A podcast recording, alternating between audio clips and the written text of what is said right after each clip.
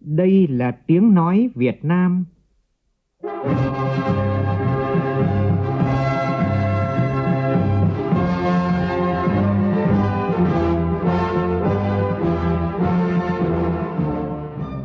là tiếng nói Việt Nam, phát thanh từ Hà Nội, thủ đô nước Cộng hòa xã hội chủ nghĩa Việt Nam.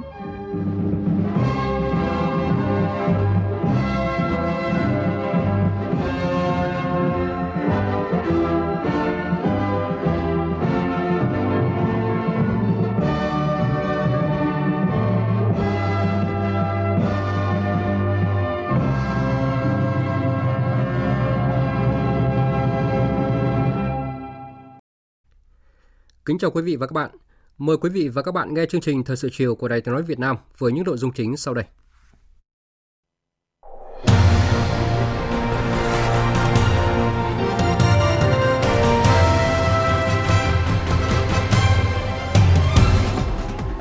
Chủ tịch nước Nguyễn Xuân Phúc chủ trì hội thảo khoa học, lý luận thực tiễn và bảo vệ Tổ quốc trong tình hình mới.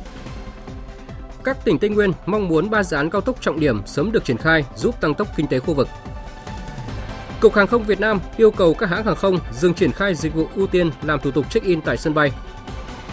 Cùng với sốt xuất huyết, số ca mắc cúm A đang tăng nhanh, nguy cơ dịch chồng dịch. Trong phần tin quốc tế, Sri Lanka chính thức có tổng thống mới sau khi cựu tổng thống Gotabaya bị phản đối vì điều hành kinh tế yếu kém để đất nước lâm vào cảnh suy thoái trầm trọng. Hàn Quốc thành lập ủy ban đặc biệt về đảm bảo sinh kế cho người dân trong bối cảnh nước này đang phải đối mặt với áp lực lạm phát ngày càng tăng.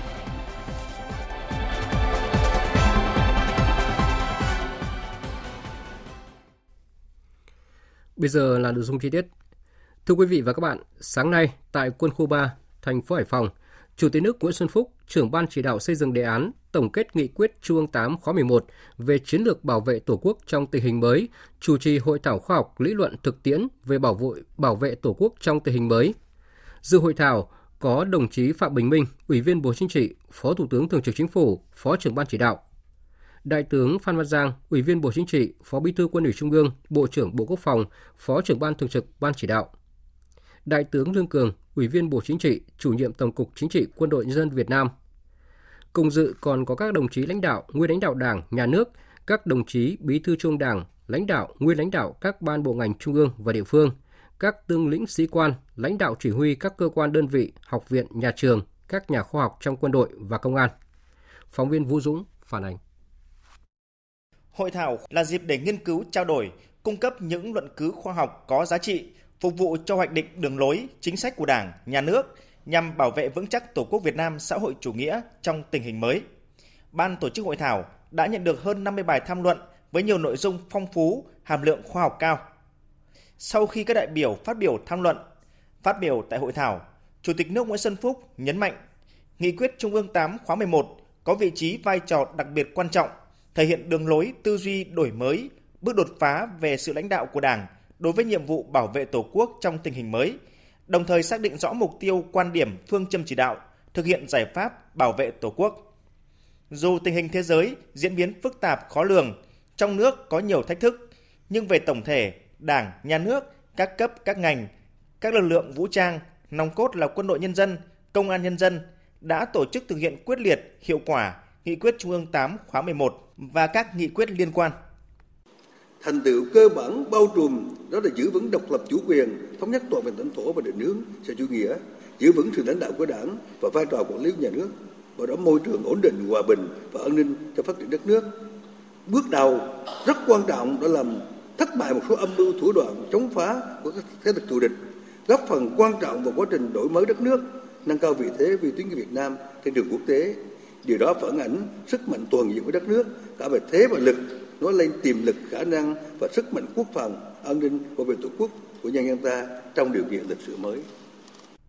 Theo Chủ tịch nước, các đại biểu đều thống nhất cao để đạt kết quả này. Bài học kinh nghiệm quý là chúng ta biết phát huy sức mạnh của khối đại đoàn kết toàn dân tộc, tiếp tục khẳng định sự lãnh đạo của Đảng là nhân tố hàng đầu quyết định mọi thắng lợi cách mạng Việt Nam.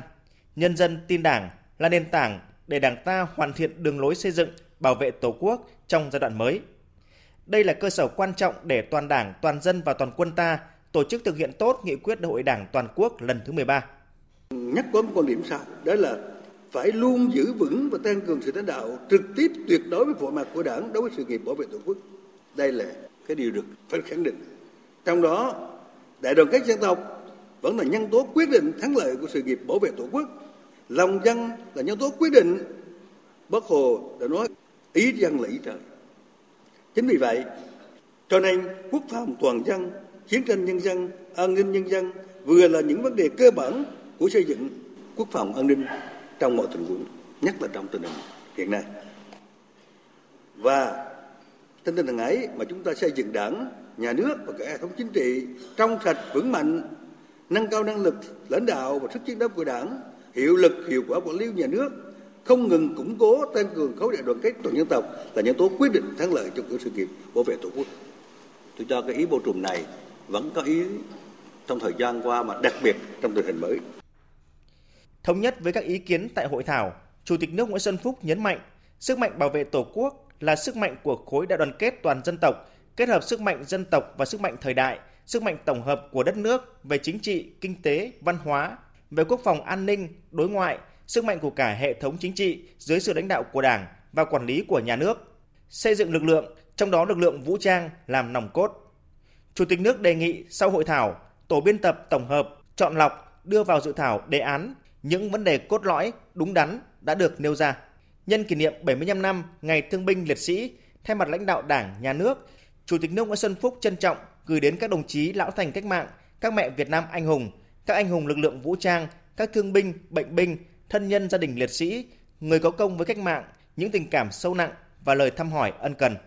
Trước đó, Chủ tịch nước Nguyễn Xuân Phúc dẫn đầu đoàn các đồng chí lãnh đạo dự hội thảo thành kính dân hương, dân hoa, tưởng nhớ tri ân các anh hùng liệt sĩ tại đài tưởng niệm các anh hùng liệt sĩ thành phố Hải Phòng. Chủ tịch nước và đoàn đã dâng hương tưởng nhớ Chủ tịch Hồ Chí Minh tại tượng đài Bác Hồ trong khuôn viên quân khu 3.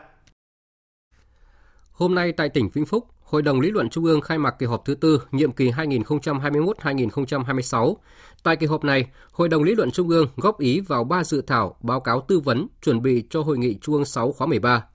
Đồng chí Nguyễn Xuân Thắng, Ủy viên Bộ Chính trị, Chủ tịch Hội đồng Lý luận Trung ương, Giám đốc Học viện Chính trị Quốc gia Hồ Chí Minh chủ trì kỳ họp. Phóng viên Lại Hoa phản ánh.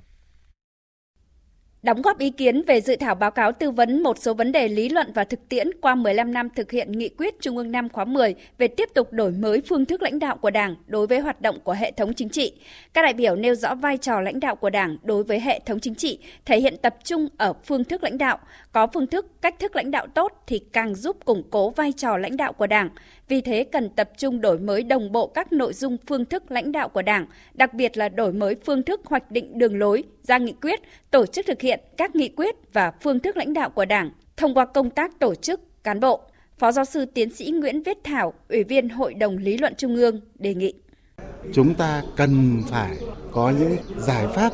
để đảm bảo phòng tránh cái chuyện lấn sân làm thay hệ thống chính quyền. Cái vấn đề thứ hai, bản thân Trung ương cũng đã nhiều lần nhận định một bộ phận không nhỏ cán bộ đảng viên suy thoái nghiêm trọng về tư tưởng chính trị, đạo đức, lối sống tác phong. Nguy cơ này không chỉ là nguy cơ mà nó trở thành một thách thức không thể xem thường cơ mà. Cho nên là tôi cho rằng là công tác cán bộ trong hệ thống chính trị cần phải được lãnh đạo triển khai thực hiện hiệu quả hơn. Cho ý kiến vào báo cáo về một số vấn đề lý luận thực tiễn về xây dựng và hoàn thiện nhà nước pháp quyền xã hội chủ nghĩa Việt Nam đến năm 2030, định hướng đến năm 2045. Các đại biểu phân tích rõ hơn về một số vấn đề lý luận và thực tiễn đặt ra hiện nay về xây dựng hoàn thiện nhà nước pháp quyền xã hội chủ nghĩa Việt Nam. Giáo sư tiến sĩ Lê Minh Thông, Ủy viên Hội đồng Lý luận Trung ương nhấn mạnh, vấn đề cốt lõi trong xây dựng hoàn thiện nhà nước pháp quyền, đó là quyền con người và tổ chức quyền lực nhà nước.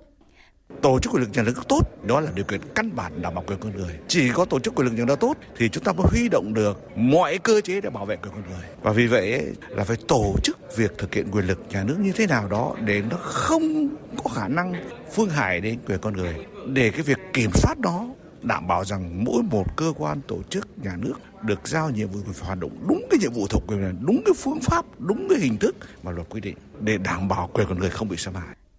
về báo cáo tư vấn một số vấn đề lý luận thực tiễn về chủ trương chính sách công nghiệp hóa hiện đại hóa đất nước đến năm 2030, tầm nhìn đến năm 2045. Các đại biểu dự báo tình hình sắp tới, bổ sung nội dung quan điểm chỉ đạo, định hướng nhiệm vụ giải pháp, tiếp tục đẩy mạnh công nghiệp hóa, hiện đại hóa đất nước đến năm 2030, tầm nhìn đến năm 2045. Phát biểu tại kỳ họp, đồng chí Nguyễn Xuân Thắng đề nghị tiếp tục làm sáng tỏ những vấn đề lý luận thực tiễn, những vấn đề mới trong văn kiện Đại hội 13 của Đảng và các văn kiện được cụ thể hóa từ các kỳ hội nghị trung ương để hoàn thiện ba dự thảo báo cáo tư vấn, chuẩn bị cho hội nghị trung ương 6 khóa 13. Tại Hà Nội, hôm nay Ban Kinh tế Trung ương tổ chức hội nghị sơ kết công tác 6 tháng qua, triển khai phương hướng nhiệm vụ công tác 6 tháng cuối năm – Đồng chí Trần Tuấn Anh, Ủy viên Bộ Chính trị, Trưởng ban Kinh tế Trung ương chủ trì hội nghị. Phóng viên Văn Hiếu đưa tin. Năm 2022 là năm thứ hai cải tổ chính trị tập trung triển khai thực hiện nghị quyết đại lần thứ 13 của Đảng, là năm có nghĩa quan trọng tạo nền tảng thực hiện các mục tiêu của kế hoạch phát triển kinh tế xã hội 5 năm giai đoạn 2021-2025. Ban Kinh tế Trung ương đã tích cực phối hợp với các cơ quan liên quan hoàn thiện trình Bộ Chính trị ban hành một nghị quyết về phát triển đô thị hai nghị quyết về phát triển kinh tế xã hội vùng, một nghị quyết về phát triển kinh tế xã hội địa phương. Ban Kinh tế Trung ương tiếp tục tổ chức triển khai xây dựng các đề án từ nay đến cuối năm và đầu năm tới sẽ trình Ban chấp hành Trung ương, Bộ Chính trị 34.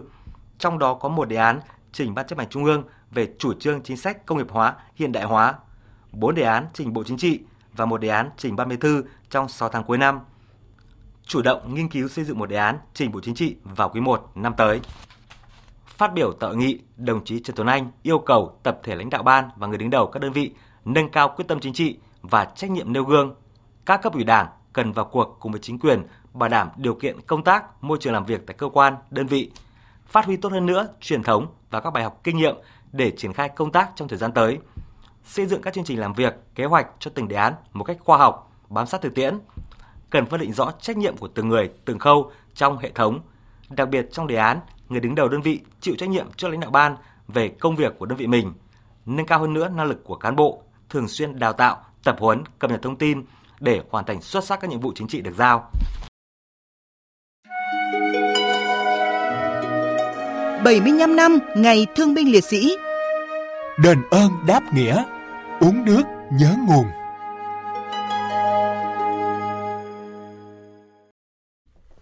Nhân kỷ niệm 75 năm Ngày Thương binh Liệt sĩ 27 tháng 7, hôm nay Đại tướng Tô Lâm, Ủy viên Bộ Chính trị, Bộ trưởng Bộ Công an đã dẫn đầu đoàn công tác đến thăm tặng quà Trung tâm Điều dưỡng Thương binh Nho Quan, tỉnh Ninh Bình.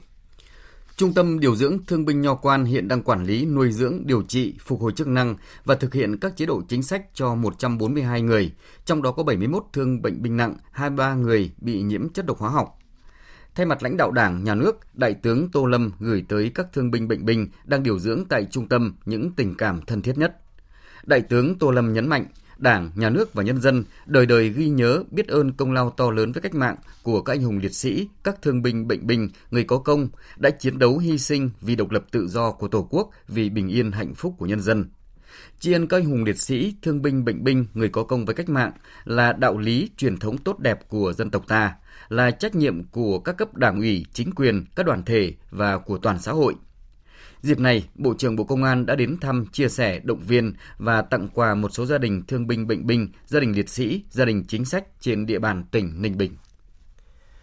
Tại Ủy ban Hành chính tỉnh Campos, Vương quốc Campuchia, đoàn cán bộ Ban chuyên trách năm 15 tỉnh Kiên Giang và Ban chuyên trách tỉnh campuchia vừa tổ chức lễ ký kết biên bản bàn giao tiếp nhận hài cốt liệt sĩ quân tình nguyện và chuyên gia Việt Nam hy sinh tại Campuchia được quy tập trong mùa khô 2021-2022.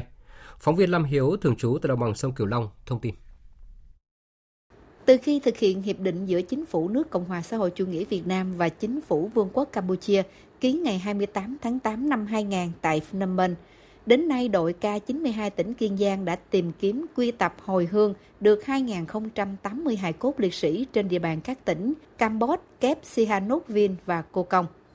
Trong mùa khô năm nay, từ ngày 28 tháng 3 đến ngày 19 tháng 7, đội K92 Bộ Chỉ huy quân sự tỉnh Kiên Giang đã chủ động phối hợp chặt chẽ cùng các cấp chính quyền và lực lượng vũ trang tỉnh Campuchia, tổ chức thành từng tổ đến từng xóm ấp để vận động người dân chỉ vị trí những nơi liệt sĩ Việt Nam hy sinh. Đơn vị đã nắm được 32 thông tin, tổ chức khảo sát tìm kiếm cất bốc tại 23 vị trí và đã đào tìm 2.182 hố, tương đương 30.054 mét khối đất trên địa bàn tỉnh Campuchia. Kết quả tìm được 10 bộ hài cốt liệt sĩ chưa xác định được danh tính. Trong đó tại huyện Chumkiri đã quy tập được 4 bộ hài cốt, huyện Angkochay một bộ, huyện Bantemia 2 bộ và huyện Campong Trắc được 3 bộ hài cốt. Tại buổi lễ, ông Nguyễn Lưu Trung, Phó Chủ tịch Ủy ban Nhân dân tỉnh, trưởng ban chuyên trách tỉnh Kiên Giang cho rằng Đạt được kết quả trên là do có sự phối hợp chặt chẽ, trách nhiệm, sự giúp đỡ nhiệt quyết của các cấp lãnh đạo, chính quyền, ban chuyên trách, lực lượng vũ trang và nhân dân các tỉnh nói chung và tỉnh Campos nói riêng đã giữ gìn, chăm sóc mộ, thu thập, cung cấp thông tin, dẫn đường, bảo vệ giúp đỡ đội K92. Đặc biệt, mặc dù thời gian qua tình hình dịch Covid-19 diễn biến phức tạp, nhưng tỉnh campuchia vẫn tạo mọi điều kiện giúp đỡ đội K92 thực hiện nhiệm vụ.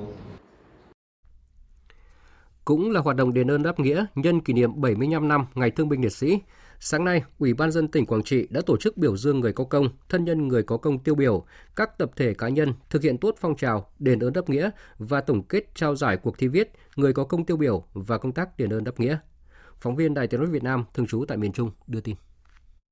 75 đại biểu người có công thân nhân người có công với cách mạng tiêu biểu và 25 tập thể cá nhân thực hiện tốt phong trào đền ơn đáp nghĩa trên địa bàn tỉnh Quảng Trị được tuyên dương khen thưởng. Ban tổ chức cuộc thi viết người có công tiêu biểu và công tác đền ơn đáp nghĩa cũng đã trao thưởng cho các tác giả nhóm tác giả của 13 tác phẩm đoạt giải. Những thương binh bệnh binh, thân nhân liệt sĩ, người có công với cách mạng, những tổ chức cá nhân làm tốt phong trào đền ơn đáp nghĩa được tuyên dương lần này chỉ là một số gương tiêu biểu trong hàng trăm hàng nghìn tấm gương ở tỉnh Quảng Trị Họ đã vượt qua hoàn cảnh khó khăn mất mát, thương tật để sống có ích cho gia đình và xã hội, xứng đáng là lực lượng tiêu biểu trong phong trào thi đua yêu nước, đóng góp một phần đáng kể vào cuộc sống xây dựng và phát triển quê hương giàu mạnh. Thương binh Lê Ân Tư ở thôn Linh Đơn, xã Vĩnh Hòa, huyện Vĩnh Linh, dù tuổi cao sức yếu nhưng đã vượt lên trở thành tấm gương tiêu biểu, thương binh tàn nhưng không phế. Được đảng tin nên giao cho làm bí thư chi bộ. Ở địa phương là phải người dân là nói được làm được thì họ mới tin. Do vậy miếng muốn nói được họ nghe thì mình phải làm cho được cái đã cho vậy những cái phóng trào ở địa phương muốn lên hay không thì người bí thư phải đi đâu phải gương mẫu phải làm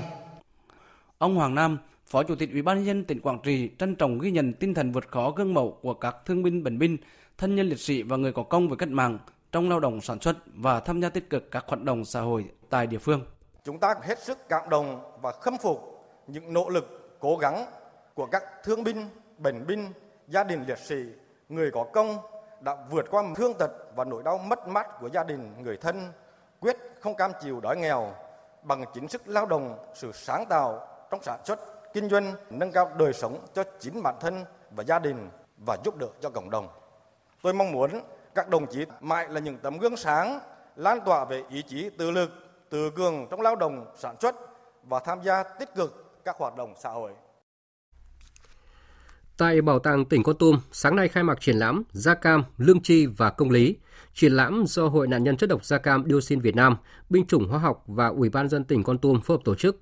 Phóng viên Khoa Điểm thường trú tại khu vực Tây Nguyên đưa tin. Diễn ra từ hôm nay đến hết ngày 25 tháng 8, triển lãm Gia Cam, Lương Chi và Công lý Con Tum 2022 giới thiệu gần 400 hình ảnh, tài liệu hiện vật với nhiều chủ đề như thảm họa da cam và nỗi đau da cam, Việt Nam khắc phục hậu quả chiến tranh hóa học, hoạt động của Hội nạn nhân chất độc da cam dioxin Việt Nam và hành trình đòi công lý cho nạn nhân chất độc da cam. Là cựu chiến binh chiến đấu ở chiến trường Quảng Trị, bản thân đang hưởng chế độ người bị nhiễm chất độc hóa học. Đến tham quan triển lãm, ông Nguyễn Vươn, 79 tuổi, nhà ở tổ dân phố 8, thị trấn Đắc Hà, huyện Đắc Hà, cho biết. Đi dự và được nghe uh, thuyết trình và giải thích tác hại của chất độc hóa học thì để một mặt à, là mình cũng phải tiếp tục để giữ những sức khỏe mình hai nữa là cùng lên án đế quốc Mỹ đã đưa chất độc hóa học là gây thảm hại cho dân dân Việt Nam. Đó là một cái nguy cơ cho thế hệ con em chúng ta nữa chứ không phải một đời. Cả dân tộc đều lên án mà rồi cả thế giới cũng phải lên án. Mà lên án thì không những là bây giờ mà còn ngăn chặn về sau nữa. Thông qua các hình ảnh, tài liệu, hiện vật giới thiệu tại triển lãm Gia Cam, Lương Chi và Công lý Con Tum 2022, người dân, du khách và bạn bè quốc tế hiểu rõ hơn về hậu quả của chất độc hóa học dioxin đối với môi trường, sức khỏe con người, về những nỗ lực của Đảng, Nhà nước, quân đội, của Hội nạn nhân chất độc da cam dioxin Việt Nam, của tỉnh Con Tum trong khắc phục hậu quả chất độc hóa học dioxin sau chiến tranh và chăm sóc giúp đỡ các nạn nhân, đoàn kết đấu tranh chống phổ biến vũ khí hủy diệt hàng loạt, ủng hộ cuộc đấu tranh đòi công lý cho các nạn nhân chất độc da cam dioxin Việt Nam. 60 năm quan hệ Việt Lào, mãi mãi xanh tươi, đời đời bền vững. 60 năm quan hệ Việt Lào, mãi mãi xanh tươi, đời đời bền vững.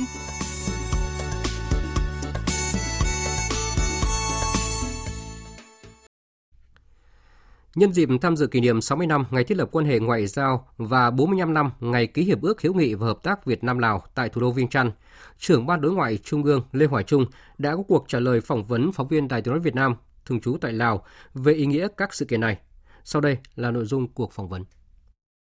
Thưa ông, ông đánh giá như thế nào về sự kiện Việt Nam và Lào cùng tổ chức lễ kỷ niệm 60 năm ngày thiết lập quan hệ ngoại giao và 45 năm ngày ký hiệp ước hữu nghị và hợp tác Việt Nam Lào?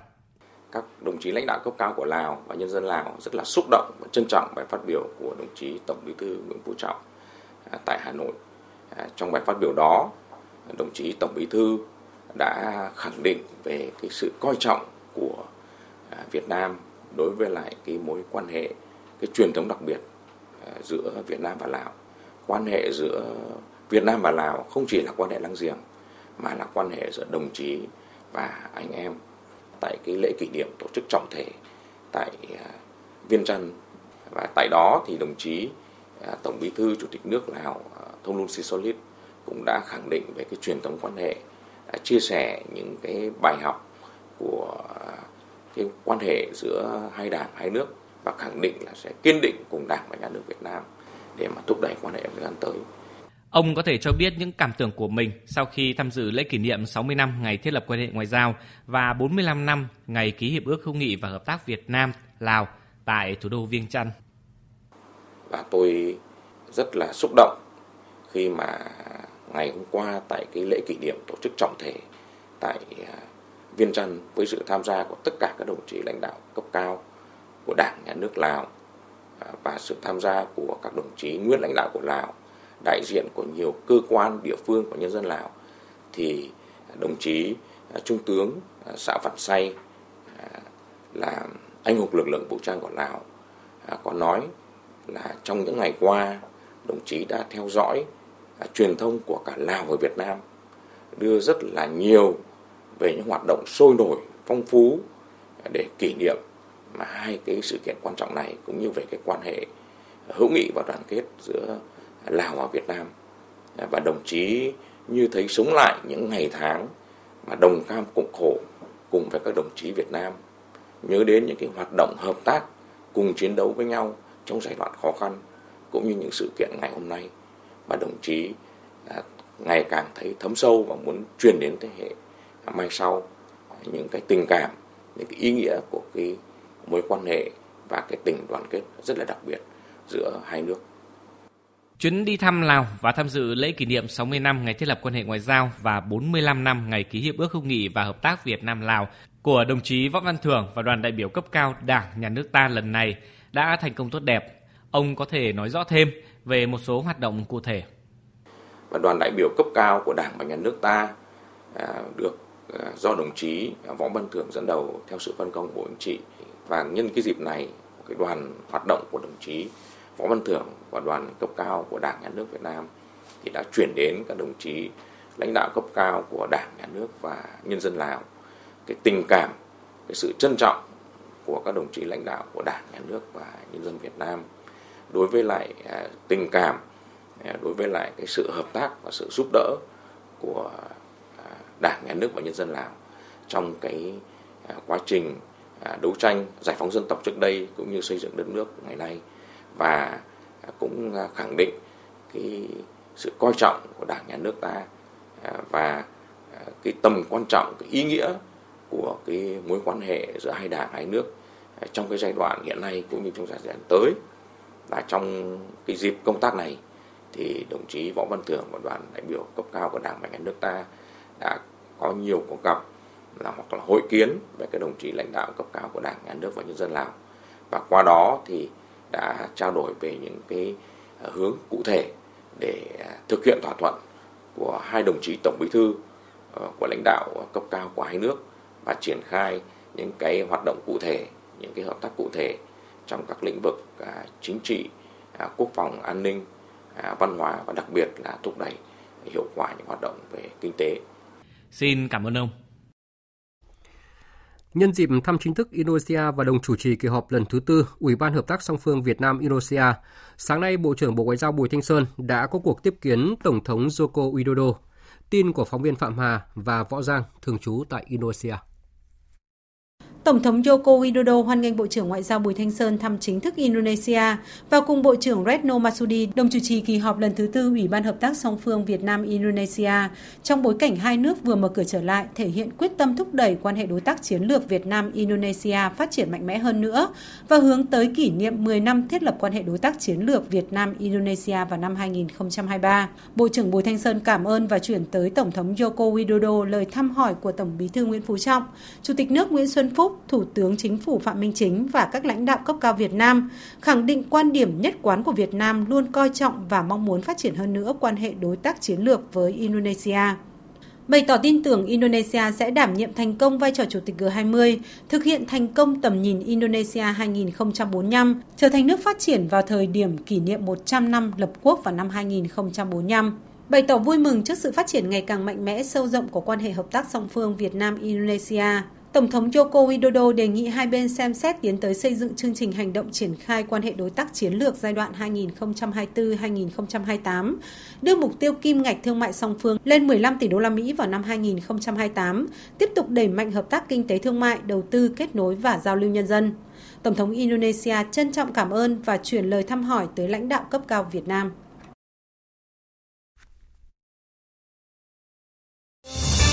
Thời sự VOV cậy, hấp dẫn. Mời quý vị và các bạn nghe tiếp chương trình với các tin trong nước đáng chú ý. Sau 3 ngày làm việc khẩn trương nghiêm túc, chiều nay, Hội đồng Nhân dân thành phố Hải Phòng khóa 16 đã bế mạc kỳ họp thứ 6, thông qua nhiều nghị quyết quan trọng nhằm tiếp tục thúc đẩy sự phát triển kinh tế xã hội của thành phố. Phóng viên Thanh Nga, thường trú tại khu vực Đông Bắc, đưa tin. Tại kỳ họp này, Hội đồng Nhân dân thành phố Hải Phòng đã thông qua 28 nghị quyết quan trọng đối với sự phát triển kinh tế xã hội thành phố trong 6 tháng cuối năm và những năm tới như Nghị quyết nhiệm vụ giải pháp phát triển kinh tế xã hội, quốc phòng an ninh 6 tháng cuối năm 2022, Nghị quyết về phát triển thanh niên thành phố Hải Phòng giai đoạn 2022-2030, quy định một số chính sách đặc thù hỗ trợ người thuộc hộ nghèo, hộ cận nghèo, hộ mới thoát nghèo giai đoạn 2022-2025 trên địa bàn thành phố Hải Phòng vân vân. Phát biểu bế mạc kỳ họp, Chủ tịch Hội đồng Nhân dân thành phố Hải Phòng Phạm Văn Lập yêu cầu các đơn vị liên quan, các cấp chính quyền thành phố căn cứ các nghị quyết đã được Hội đồng Nhân dân thành phố thông qua, chủ động linh hoạt trong chỉ đạo, điều hành, tập trung tháo gỡ khó khăn vướng mắc để hoàn thành các chỉ tiêu phát triển kinh tế xã hội trong năm. Ủy ban Nhân dân thành phố và các cơ quan ban ngành, địa phương triển khai ngay các nghị quyết vừa được Hội đồng Nhân dân thành phố ban hành, đảm bảo đúng nội dung, đúng tiến độ và đúng quy định. Ủy ban Nhân dân thành phố cần xây dựng kế hoạch cụ thể, bố trí nguồn lực phù hợp, phân công, phân nhiệm rõ ràng, đồng thời tuyên truyền sâu rộng để nhân dân tham gia, ủng hộ và giám sát. Tại Cần Thơ, hôm nay Ban chỉ đạo thực hiện quy hoạch thành phố tổ chức hội nghị lấy ý kiến đóng góp dự thảo báo cáo quy hoạch thành phố Cần Thơ thời kỳ 2021-2030, tầm nhìn đến năm 2050. Phóng viên Phạm Hải thông tin. Quy hoạch thành phố Cần Thơ thời kỳ 2021-2030 tầm nhìn đến năm 2050 đặt trong tổng thể phát triển của cả vùng trên cơ sở khai thác, phát huy tối đa các tiềm năng lợi thế của thành phố, nhất là vai trò trung tâm vùng đồng bằng sông Cửu Long, vị trí cửa ngõ của vùng hạ lưu sông Mekong để hướng tới mục tiêu là xây dựng và phát triển thành phố Cần Thơ là thành phố sinh thái, văn minh, hiện đại, mang đậm bản sắc văn hóa sông nước vùng đồng bằng sông Cửu Long, là trung tâm đô thị hạt nhân vùng đồng bằng sông Cửu Long. Trong đó, giải quyết tốt mối quan hệ giữa phát triển kinh tế với thực hiện tiến bộ và công bằng xã hội, thích ứng tốt với biến đổi khí hậu, xem con người là trung tâm của sự phát triển thông qua việc cải thiện mức sống, cải thiện chỉ số phát triển con người, cải thiện năng suất lao động, rút ngắn khoảng cách giàu nghèo, khoảng cách thành thị và nông thôn, cải thiện tiếp cận dịch vụ tiện ích và phúc lợi xã hội. Để tạo những bước đột phá cho thành phố Cần Thơ, bản quy hoạch xác định chiến lược Cần Thơ sẽ trở thành trái tim của vùng đồng bằng sông Cửu Long về trung tâm công nghiệp, thương mại, dịch vụ, du lịch, cung ứng khoa học, phát triển và cung ứng nhân lực, y tế và chăm sóc sức khỏe. Bí thư Thành ủy Cần Thơ Lê Quang Mạnh yêu cầu các sở ngành trong từng lĩnh vực cùng đơn vị tư vấn thực hiện nhiệm vụ và sớm hoàn thiện bản đồ chi tiết để cung cấp thông tin trên cổng thông tin điện tử của thành phố để lấy ý kiến rộng rãi của cộng đồng dân cư, tổ chức, cá nhân liên quan, bài bản và sẽ tiếp tục lấy ý kiến rộng rãi để tiếp thu ghi nhận ý kiến để hoàn thiện dự thảo quy hoạch của thành phố. Ta phải đặt trong cái tổng thể của đồng bằng sông Cửu Long đã phân cho các cái tiểu vùng như thế nào để chúng ta phát huy tốt nhất lợi thế và trên cơ sở từ cái lợi thế đó thì chúng ta hình dung cho năm 2030 và 2050 là không phải để sản xuất những gì mà cái điều kiện chúng ta có được, mà chúng ta phải tập trung vào sản xuất và định hướng đến những cái mặt hàng những cái sản phẩm mà đến năm 2050 thế giới người ta tiêu dùng. Chúng ta có thể có các cạnh tranh và chúng ta có thể tạo được ra dòng tiền để nhà đầu tư, để doanh nghiệp người ta thấy điều đó là phù hợp với tính toán của người ta để người ta xuống tiền vào cái mảnh đất của chúng ta. Thưa quý vị và các bạn, khu vực Tây Nguyên được cho là đang đứng trước triển vọng đột phá trong hiện thực hóa các tiềm năng của mình. Với 4 trên 5 tỉnh sẽ có những tuyến đường bộ cao tốc trong thời gian tới, với các dự án đang triển khai, vừa được phê duyệt chủ trương đầu tư hoặc đang trong giai đoạn nghiên cứu. Người dân, doanh nghiệp và chính quyền các tỉnh đặt kỳ vọng lớn vào những tuyến đường mới, nhưng cũng có nhiều nỗi lo thực tế. Trong đó, nỗi lo lớn nhất là sự thiếu đồng bộ, bởi nếu cao tốc được xây dựng lên mà chưa có hệ thống giao thông kết nối, thiếu đồng bộ về năng lực sản xuất, bốc rỡ, logistics thì sức đẩy với kinh tế Tây Nguyên không thật sự rõ ràng. Bài viết Tây Nguyên cao tốc không chỉ là con đường của phóng viên Đình Tuấn thường trú tại khu vực Tây Nguyên sẽ đề cập nội dung này. Mời quý vị và các bạn cùng nghe.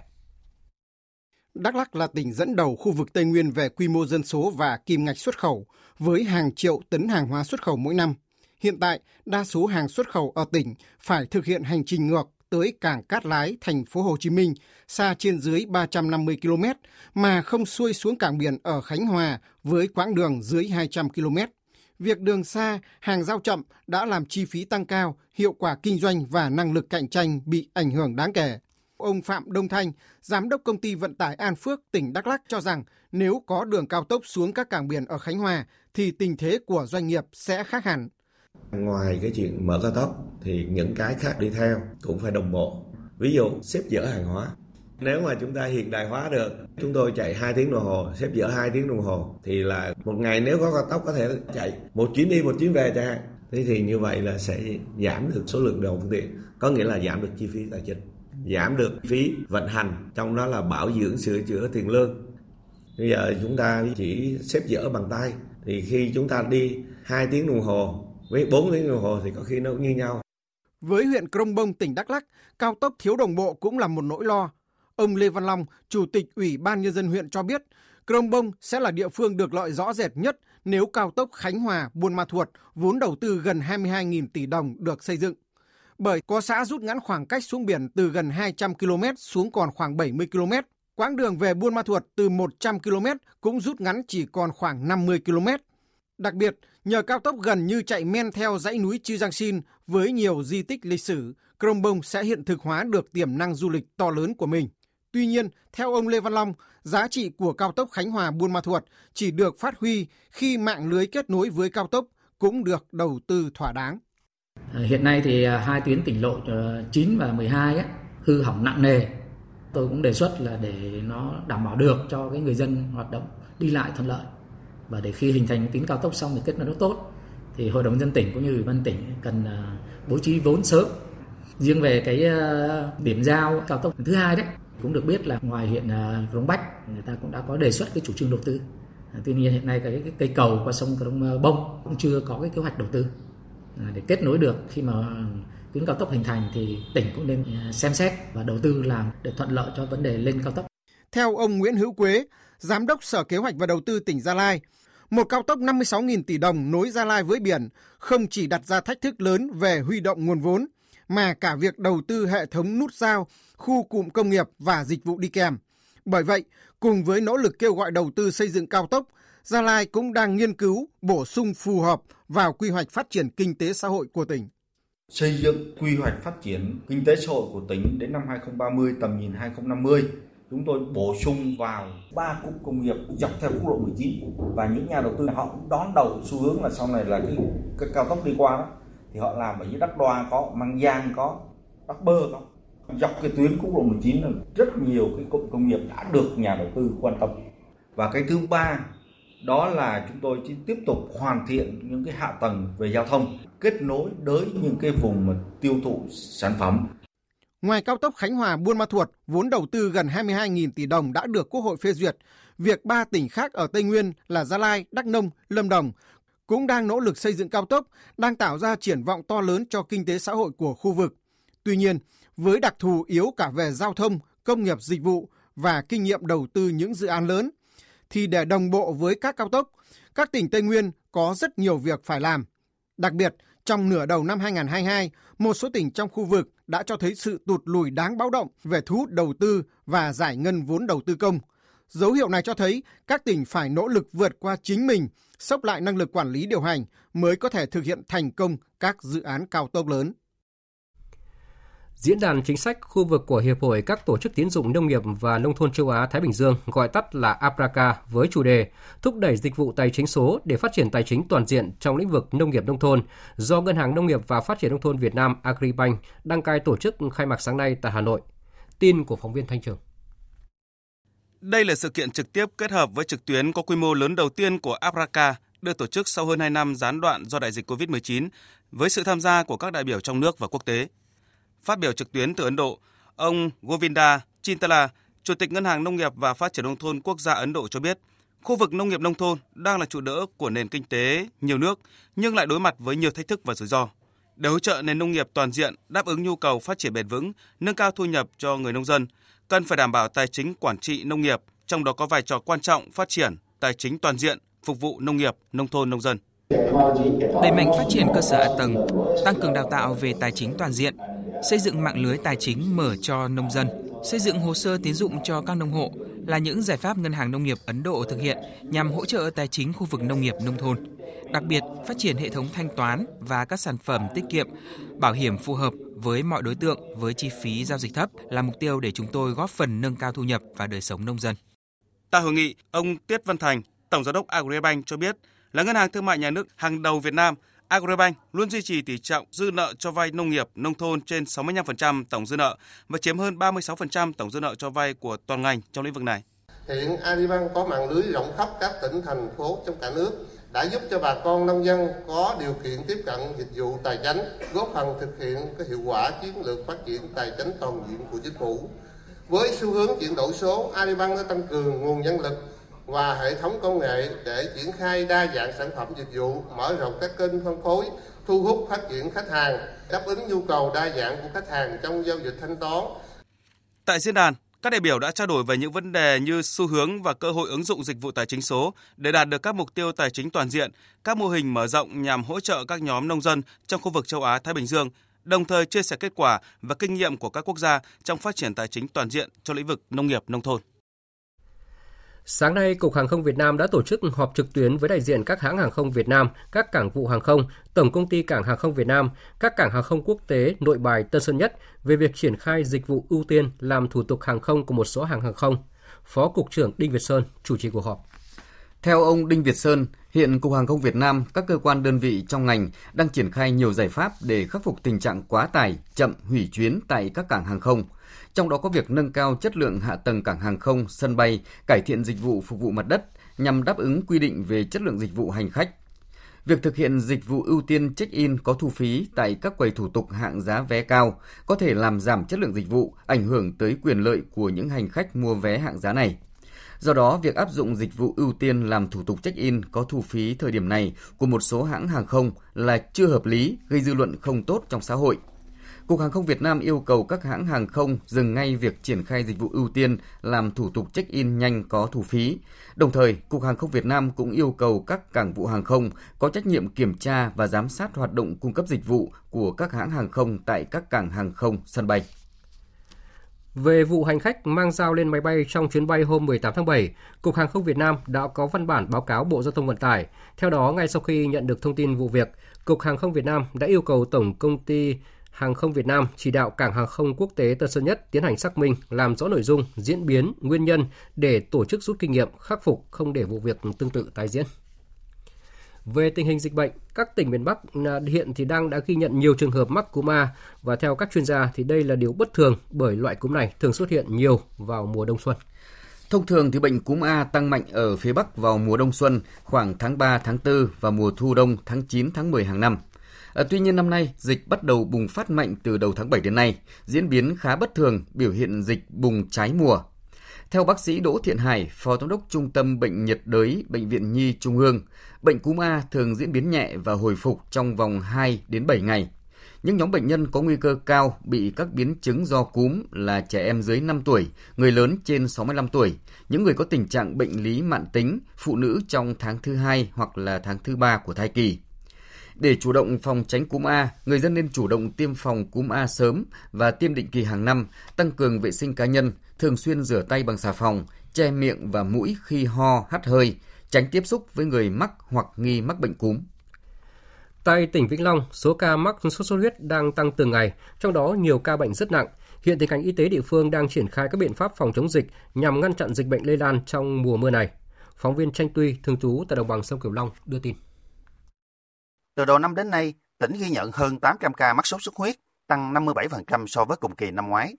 Nhằm nâng cao ý thức của người dân, đặc biệt là các bậc cha mẹ trong việc sớm phát hiện con có triệu chứng bệnh sốt xuất huyết để đưa đi bệnh viện. Mấy ngày qua, ngành y tế tỉnh Vĩnh Long đẩy mạnh công tác tuyên truyền, phát tờ rơi tại khu vực xuất hiện ổ dịch, phun thuốc tiêu độc sát trùng. Công tác điều trị cũng được ngành y tế triển khai quyết liệt. Bác sĩ Trần Thanh Tuấn, Phó Giám đốc Trung tâm Y tế thị xã Bình Minh, địa phương đang là điểm nóng của dịch bệnh sốt xuất huyết, cho biết. Mình à, cũng có phân ra cái khu vực ờ, điều trị sốt xuất huyết, à, đảm bảo hạn chế cái vấn đề mà lây nhiễm chéo ở trong bệnh viện, rồi à, thực hiện phun thuốc diệt mũi định kỳ hàng tuần để mà hạn chế cái chuyện mà phát tán cái bệnh. Thời sự VOV, nhanh, tin cậy, hấp dẫn. Chương trình tiếp tục với tin chúng tôi vừa nhận. Chiều tối nay tại nhà Quốc hội, Chủ tịch Quốc hội Vương Đình Huệ đã tiếp Bí thư Trung Đảng, Phó Bí thư Ban chấp hành Đảng bộ Quốc hội Lào, Phó Chủ tịch Quốc hội Sủn Thon Sanyachak, Chủ tịch nhóm nghị sĩ hữu nghị Việt Nam Lào và đoàn đại biểu Quốc hội Lào sang thăm và làm việc tại Việt Nam. Tin của phóng viên Lê Tuyết. Chủ tịch Quốc hội Vương Đình Huệ đánh giá cao chuyến thăm của Phó Chủ tịch Quốc hội Lào diễn ra đúng dịp hai nước tổ chức 60 năm ngày thiết lập quan hệ ngoại giao, 45 năm ngày ký Hiệp ước hữu nghị và hợp tác Việt Nam-Lào, đồng thời thực hiện thỏa thuận của hai bộ chính trị và cụ thể hóa thỏa thuận hợp tác mà hai Chủ tịch Quốc hội Việt Nam-Lào vừa ký kết, nhằm thúc đẩy hơn nữa quan hệ giữa hai quốc hội lên một tầm cao mới, tương xứng với tình hữu nghị đoàn kết đặc biệt của hai nước. Chủ tịch Quốc hội đánh giá cao tinh thần nỗ lực đổi mới của Lào trong thời gian qua, đặc biệt là các hoạt động của Quốc hội Lào đã tổ chức những kỳ họp bất thường để ban hành các chương trình quốc gia, giải quyết khó khăn về kinh tế xã hội và phòng chống ma túy. Hy vọng Lào sẽ vượt qua mọi thách thức, triển khai thành công chương trình quốc gia về giải quyết khó khăn kinh tế tài chính,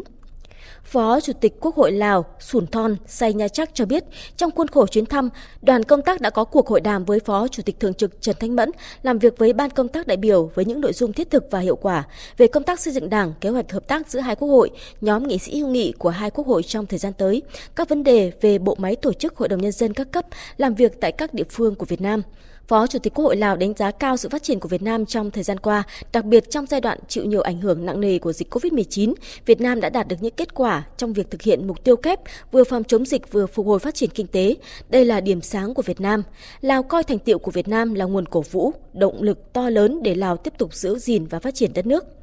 Tại cuộc tiếp, Chủ tịch Quốc hội Vương Đình Huệ và Phó Chủ tịch Quốc hội Lào thống nhất trong thời gian tới, hai bên tăng cường trao đổi đoàn các cấp, các ủy ban, các nhóm nghị sĩ hữu nghị, hội đồng nhân dân các địa phương, nhất là những tỉnh kết nghĩa của hai nước nhằm chia sẻ kinh nghiệm trong hoạt động lập pháp, giám sát và quyết định các vấn đề quan trọng của quốc gia. Hai bên tiếp tục tổ chức hội thảo tọa đàm ở mỗi nước với những chủ đề mà hai bên cùng quan tâm. Chủ tịch Quốc hội Vương Đình Huệ cho biết Quốc hội Việt Nam sẵn sàng tạo điều kiện đẩy mạnh hoạt động bồi dưỡng cho các đại biểu Quốc hội và Hội đồng nhân dân của Lào, sẵn sàng đón đoàn đại biểu của Lào Lào sang trao đổi kinh nghiệm.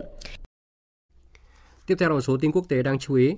Quyền Tổng thống Sri Lanka Ranil Wickremesinghe vừa được bầu làm Tổng thống mới của nước này trong cuộc bỏ phiếu diễn ra vào sáng nay tại Quốc hội. Phóng viên Phan Tùng, thường trú tại Ấn Độ, theo dõi khu vực Nam Á, đưa tin. Ông Wickremesinghe từng 6 lần giữ chức vụ Thủ tướng Sri Lanka, được coi là ứng cử viên hàng đầu cho chức Tổng thống của đảo quốc này trong cuộc bỏ phiếu kín sáng nay tại Quốc hội. Trước đó hồi tuần trước, chính trị gia này được chỉ định làm quyền tổng thống của Sri Lanka sau khi ông Gotabaya Rajapaksa bỏ chạy khỏi đất nước trước làn sóng biểu tình phản đối của người dân. Cựu Tổng thống Gotabaya bị phản đối vì thành tích điều hành kinh tế yếu kém, đẩy đất nước lâm vào cảnh suy thoái trầm trọng. Nhiệm vụ trước mắt với Tổng thống đắc cử của Sri Lanka Ranil Wickremesinghe được cho là rất nặng nề và phức tạp. Ông phải cùng lúc giải quyết nhiều bài toán kinh tế chính trị tại nước này như dự trữ ngoại hối cạn kiệt, gánh nặng trả nợ nước ngoài đang dồn dập tới gần, khan hiếm nhiên liệu, hàng hóa thiết yếu ở mức nghiêm trọng và lạm phát phi mã. Đồng nội tệ rupee của Sri Lanka đã mất 80% giá trị kể từ tháng 3. Nhưng quan trọng nhất, Tổng thống mới Ranil Wickremesinghe sẽ phải khôi phục niềm tin của người dân vào đảng cầm quyền và chính phủ mới trong bối cảnh sự bất bình của người dân vẫn chưa lắng dịu. Tại đối thoại kinh tế và thương mại cấp cao lần thứ 9 giữa Trung Quốc và Liên minh châu Âu, hai bên nhất trí đối phó với những bất ổn của tình hình kinh tế thế giới bằng sự ổn định của quan hệ hợp tác song phương, nhưng chưa đạt được đột phá về hiệp định đầu tư mang tính bước ngoặt. Phóng viên Bích Thuận, thường trú tại Trung Quốc, thông tin. Cuộc họp diễn ra theo hình thức trực tuyến dưới sự chủ trì của Phó Thủ tướng Trung Quốc Liêu Hạc và Phó Chủ tịch điều hành Ủy ban châu Âu Dombrovsky. Hai bên đã đạt được một số kết quả và đồng thuận về phối hợp chính sách kinh tế vĩ mô, hợp tác chuỗi cung ứng và chuỗi công nghiệp, cải cách tổ chức thương mại thế giới WTO, mở cửa thị trường, thực thi hiệp định chỉ dẫn địa lý Trung Quốc EU, kiểm dịch động thực vật, mở cửa hai chiều và hợp tác giám sát ngành tài chính. Đối thoại cấp cao Trung Quốc EU lần thứ 9 diễn ra trong bối cảnh EU đang phải đối mặt với nguy cơ suy thoái do thiếu hụt năng lượng nhập khẩu và các nguồn cung hàng hóa khác. Quan hệ giữa Trung Quốc và EU đạt mức cao vào cuối năm 2020 khi hai bên ký một hiệp định đầu tư được chờ đợi từ lâu, nhưng sau đó lại xấu đi nhanh chóng khi EU trừng phạt các quan chức Trung Quốc về vấn đề Tân Cương, Đài Loan và hàng loạt vấn đề địa chính trị khác. Đến nay, hiệp định này vẫn chưa được phê chuẩn. Hàn Quốc vừa Hàn Quốc vừa thành lập Ủy ban đặc biệt về đảm bảo sinh kế cho người dân trong bối cảnh nước này đang phải đối mặt với áp lực lạm phát ngày càng tăng. Ủy ban đặc biệt sẽ hoạt động từ nay cho đến ngày 31 tháng 10 tới, có nhiệm vụ giải quyết những khó khăn của người dân liên quan đến sinh kế, từ bất động sản, chính sách thuế đến giá xăng dầu. Chương trình nghị sự sẽ bao gồm cải thiện các quy định của pháp luật như mở rộng biên độ cắt giảm thuế nhiên liệu, quy định về thị trường bất động sản để nhanh chóng giải tỏa những khó khăn hiện tại của người dân. Tập đoàn dầu mỏ quốc gia Libya cho biết sẽ tiếp tục xuất khẩu 1 triệu thùng dầu thô sau thời gian dài đóng cửa. Phóng viên Ngọc Thạch thường trú tại Ai Cập theo dõi khu vực Trung Đông và Bắc Phi đưa tin. Tập đoàn dầu mỏ quốc gia Libya cho biết sẽ phục hồi tất cả các mỏ và cảng sau nhiều tháng bị phong tỏa do xung đột nội bộ. Mức sản lượng dự kiến khoảng 850.000 thùng dầu mỗi ngày. Năm 2021, có thời điểm sản lượng khai thác của Libya đạt 1,2 triệu thùng dầu mỗi ngày. Sản lượng dầu thô của Libya đã giảm 150.000 thùng mỗi ngày xuống chỉ còn 600.000 thùng mỗi ngày trong tháng 6 so với tháng 5 do một số bến cảng bị phong tỏa kể từ giữa tháng 4. Khởi động lại hoạt động xuất khẩu dầu thô là bước đầu tiên quan trọng để tăng sản lượng của Libya. Quốc gia này có kho dự trữ rất hạn chế và sản lượng bị gián đoạn hoặc phải dừng hoàn toàn khi các chuyến hàng không thể thực hiện. Tổ chức Khí tượng Thế giới cảnh báo, đợt nắng nóng đang bao trùm châu Âu sẽ kéo dài ít nhất cho đến tuần tới và có thể khiến thêm nhiều người tử vong Tổng thư ký Tổ chức Khí tượng Thế giới Petri Talat lưu ý.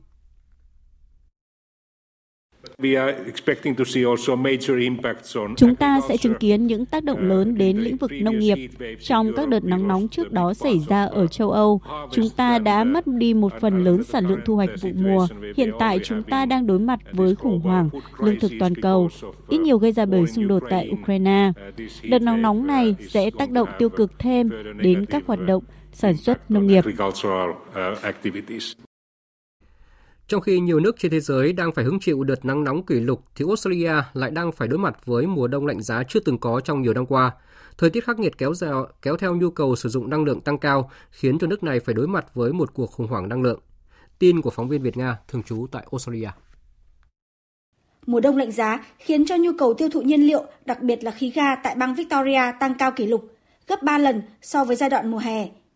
Nhu cầu tiêu thụ tăng cao trong khi nguồn cung lại giảm vì bang Victoria áp dụng mức giá trần 40 đô la Australia cho 1 gigajoule từ tháng 6 vừa qua để giá khí ga bán buôn không nhảy vọt, khiến cho các công ty không mặn mà cung cấp khí ga cho bang Victoria.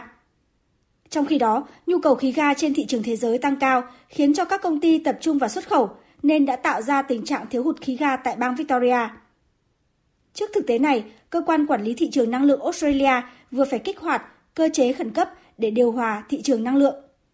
Với các biện pháp khẩn cấp này, nguồn cung khí ga tại bang Victoria đã được đảm bảo. Tuy vậy, việc thiếu hụt khí ga của bang Victoria và trước đó là thiếu điện của bang New South Wales cho thấy thị trường năng lượng của Australia đang phải đối mặt với những thách thức không nhỏ, mà người tiêu dùng lại là đối tượng chịu nhiều thiệt hại nhất. Vừa rồi là phần tin thời sự quốc tế. Tiếp tục chương trình thời sự hôm nay sẽ là trang tin thể thao.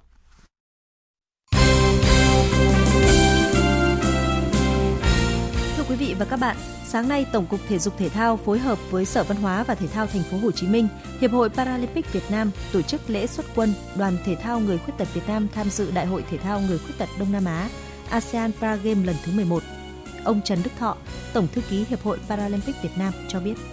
Lễ xuất quân này nó có một ý nghĩa rất lớn là khích lệ và động viên tinh thần lớn lao cho các vận động viên và toàn thể cán bộ đoàn huấn luyện viên có một cái động lực niềm tin để mà phấn đấu giành nhiều thành tích cao nhất ở tại Đại hội thể thao người khuyết tật Đông Á. Tôi nghĩ cái việc này chúng ta cũng ờ, nên tiếp tục làm và phát huy cao hơn nữa với với cái vai trò là động viên cho người khuyết tật để họ tự tin giữ vững bản lĩnh của mình trước khi ra đấu trường khu vực và kể cả sau này đối với khu vực của châu Á. Đoàn thể thao người khuyết tật Việt Nam tham dự ASEAN Paragame 11 tại Indonesia gồm 153 thành viên, trong đó có 15 cán bộ đoàn, 18 huấn luyện viên và 120 vận động viên. Các vận động viên tham gia tranh tài ở 8 môn thể thao trong tổng số 14 môn thi đấu của đại hội, gồm điền kinh, bơi, cử tạ, cầu lông, bóng bàn, cờ vua, judo và bắn cung.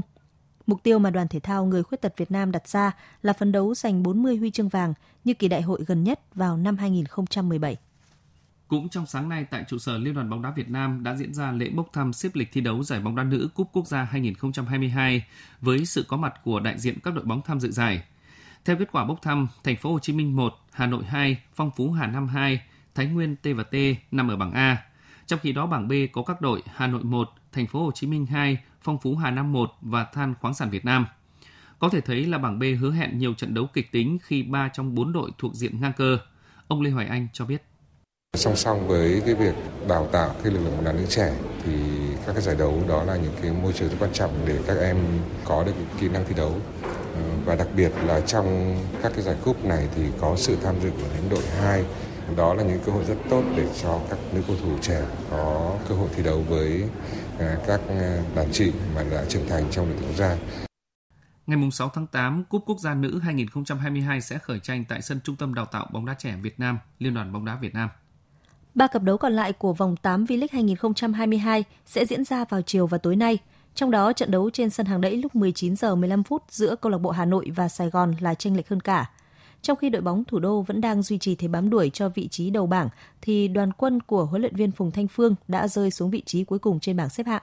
Không những vậy, Sài Gòn FC còn đang phải đối mặt với nỗi lo thiếu hụt lực lượng khi các chân sút trên hàng công gặp chấn thương. Dù vậy, đội trưởng Cao Văn Triền của Sài Gòn FC khẳng định. Cuộc chơi thì phải chấp nhận thôi, quan trọng là tinh thần anh em vẫn thoải mái, vẫn chơi hết sức hết mình thôi chứ còn không sợ gì cả. Sáng nay, đại diện duy nhất của Việt Nam là Quách Thị Lan đã bước vào đường đua 400m rào giải vô địch điền kinh thế giới 2022 tại Mỹ. Không có bất ngờ nào xảy ra khi Quách Thị Lan về đích áp chót lượt chạy thứ ba vòng loại với thông số 58 giây 84.